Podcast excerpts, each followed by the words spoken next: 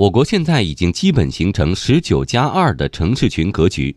从中央层面的表态来看，未来将更加突出中心城市和城市群在经济发展中的作用。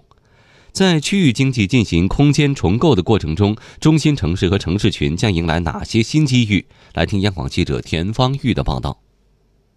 国家统计局近日表示，跨省区域城市群规划全部出台，省域内城市群规划全部编制完成，“十九加二”的城市群格局基本形成并稳步发展。从数据上来看，十九个城市群承载了我国百分之七十八的人口，贡献了超过百分之八十的国内生产总值。去年以来，中央多次强调发挥中心城市、城市群的带动引领作用。近日召开的中央财经委员会第五次会议指出，目前经济发展的空间结构正在发生深刻变化，中心城市和城市群正在成为承载发展要素的主要空间形式。中国国际经济交流中心研究员马庆斌认为，这是我国城镇化发展政策在理论上的提升。以前我们可能更多的从规模来强调推动城市的发展，现在我们发现要从协同的角度，各自应该按照自己的比较优势去发展自己的产业或者自己的人口聚集度。一连串的顶层设计推动，使得中心城市和城市群迅速发展，他们引领区域发展的作用也日益明显。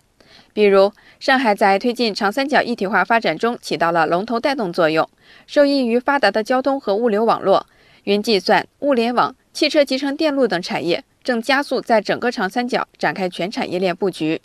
南京江北新区党工委专职副书记罗群。在产业上面，就是我们讲的芯片制成、基因制成和新金融中心。依托江北新区，我们打造高端产业，增加我们的创新能力，让周边啊做成一些服务基地啊、生产基地啊。江北新区跟周边地区协同发展起来。这段时间，深圳前海第三季度十一个重大项目集中开工，涵盖重大基础设施、国家级科研中心和产业开发等，总投资约一百零二亿元。深圳前海管理局局长杜鹏。为了落实啊粤港澳大湾区规划纲要和这个先行示范区的意见，我们是每个季度都有十多个项目，一百多个亿集中开工。专家认为，十九加二城市群未来将是集聚资源、能量、人口等要素的重要平台，也是我国重要的经济增长点。通过中心城市、城市群的发展，可以使产业发展效率最大化、最优化。不过，各城市群发展水平参差不齐。清华大学中国新型城镇化研究院执行副院长尹志分析：可能在未来的五到十年内，除了长三角、珠三角这两个城市群可以直接在城市群尺度上实现区域协同之外，